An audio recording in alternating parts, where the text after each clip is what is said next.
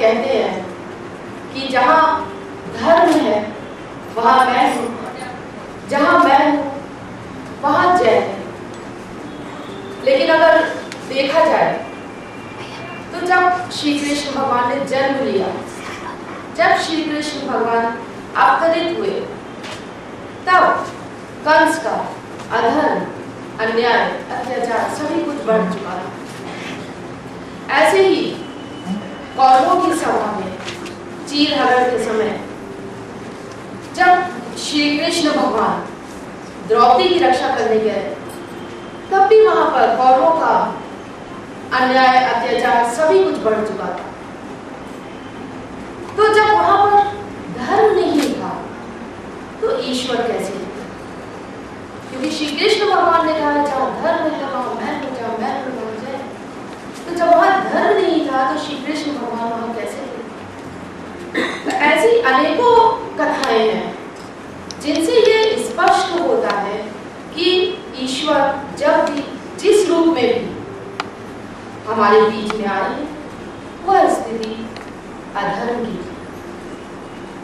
श्री कृष्ण भगवान ने कहा भी है कि जब भी, जहाँ भी धर्म का पतन होता है, अधर्म की प्रधानता होती है, तब तब मैं अवतार लेता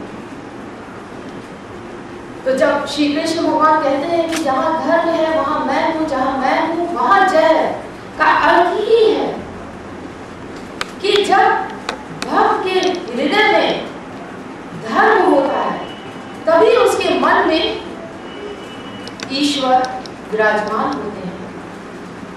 धर्म के रूप में जब ईश्वर अपने भक्त के हृदय और मन में वास करते हैं, तब स्थिति के रूप में अधर्म, चाहे जितना भी शक्तिशाली क्यों ना हो, जितना भी बलशाली क्यों ना हो, जय हमेशा भक्त की ही होती है। इसीलिए स्थिति के रूप में अधर्म देवकी जी का श्री कृष्ण भगवान के जन्म के समय कुछ भी हानि नहीं पहुँचा पाया। उन्हें इसी तरह द्रौपदी जी का कुछ भी बात भी बाधा नहीं होता तो धर्म हमारे हृदय में होना चाहिए। तभी हमें अपने आराध्य का साथ मिलेगा।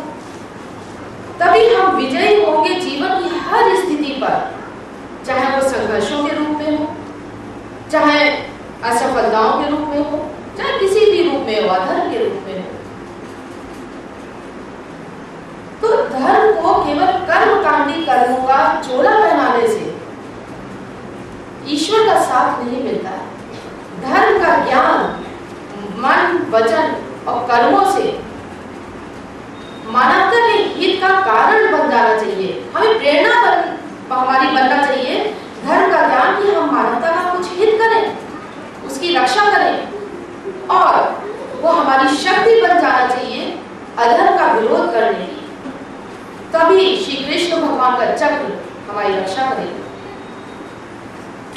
द्रौपदी के चीर हरण के समय, उस समय कौरवों की सभा में सभी अपने संबंधी थे, सभी गुरुजन भी अपने उसी सभा में थे, पितामह भी थे, और सभा के सभापति बड़े बड़े ज्ञानी। धर्मात्मा होने के बाद भी कोई अधर्म का विरोध नहीं कर सका। कोई द्रौपदी के प्रति अन्याय जो हो रहा था, उसका विरोध नहीं कर सका। और ना ही किसी ने अपने पद को त्यागा, और ना ही उन सबका ज्ञान द्रौपदी की रक्षा का कारण बन सका।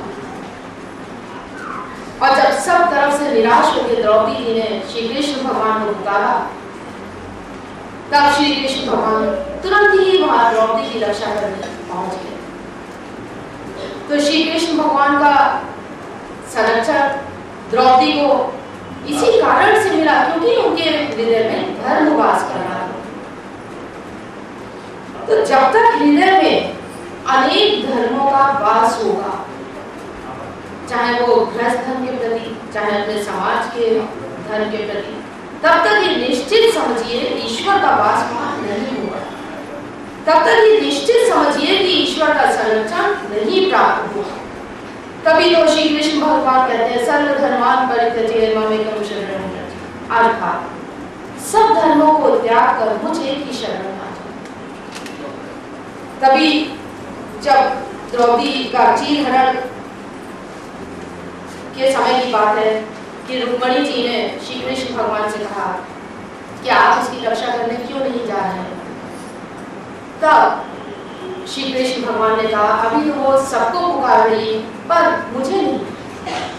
और जैसे ही द्रौपदी ने कहा, हे कृष्ण, वैसे ही श्री कृष्ण भगवान वस्त्र अवतार लेकर फ़ौरन ही वहाँ पहुँच गए तो देखिए ईश्वर में विश्वास करने वाला ईश्वर में एक निष्ठ विश्वास करने वाला केवल उन्हें ही पुकारता है, केवल उन्हें ही याद करता है। तब ईश्वर से हमें संरक्षण प्राप्त होता है। तब भक्त को ईश्वर से संरक्षण प्राप्त होता है। महात्मा विदुर ने जब कौरवों की सभा में चारों ओर अधर्म देखा, अन्याय देखा, अत्याचार देखा, तब उन्होंने उस स्थान को त्याग देना उचित समझा। क्योंकि जहाँ धर्म का वास नहीं होता। वहाँ वो जगह, वो स्थान भक्त के रहने योग्य नहीं होती। क्योंकि महात्मा विदुर अपने हृदय में धर्म को धारण किए हुए थे। इसी कारण श्री कृष्ण भगवान वहाँ भोजन करने गए। तो आपने देखा, सबसे बड़ा धर्म क्या है? सबसे बड़ा धर्म है स्वधर्म और स्वधर्म होता है मानवता का धर्म स्वधर्म होता है। श्री कृष्ण भगवान अपने आराध्य के प्रति कर्तव्यों को पूरा करने का धर्म धर्मात्मा होने के बाद भी भीष्म विराम में अधर्म के प्रति अपने धर्म को पूरा करना ही उचित समझा और कौरवों का पक्ष लिया। तो मनुष्य का धर्म क्या है? और जब स्थिति अधर्म हो।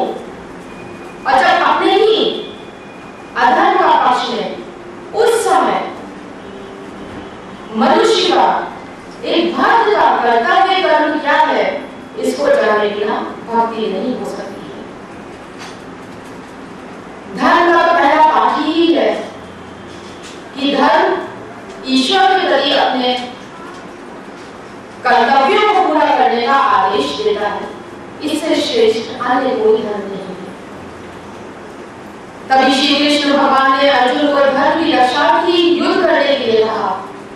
और अर्जुन जानते थे कि जिस पद पे श्री कृष्ण भगवान स्वयं खड़े हैं, वही पद तो धर्म का है। इसीलिए मन की सारी शंकाओं को समाप्त करते हुए अर्जुन ने धर्म की रक्षा, धर्म के लिए युद्ध करना मान लिया उस और तैयार हो गए। और तब श्री कृष्ण भगवान ने अर्जुन को कर्म की राह दिखाते हुए कहा कि, हे अर्जुन, तू मेरे लिए कर्म कर। तू मेरे लिए कर्म करता हुआ मुझे प्राप्त करेगा। और आपने देखा कि धर्म क्षेत्र कुरुक्षेत्र का युद्ध ही वो कर्म पथ है जो अर्जुन को श्री कृष्ण भगवान तक पहुंचाता है। तो देखिए, मन में इच्छा नहीं होनी चाहिए, मन में कर्म का ज्ञान होना चाहिए कि हमें कौन से कर्म करने हैं, कौन से नहीं करने हैं। और गीता भी हमसे कर्म का त्याग नहीं कराती, इच्छाओं का त्याग कराती है। तो धर्म ही वो शक्ति है, वो गति है, जो अगर भक्त को प्राप्त हो जाती है तो हाथ में हाथ रखे बैठ ही नहीं सकता है। अगर आपने धर्म को अपने में ग्रहण कर लिया तो आपको प्रेरणा देगा। असत्य, अधर्म के विरोध में बोलने की और सत्य और धर्म के पथ पर चलने की।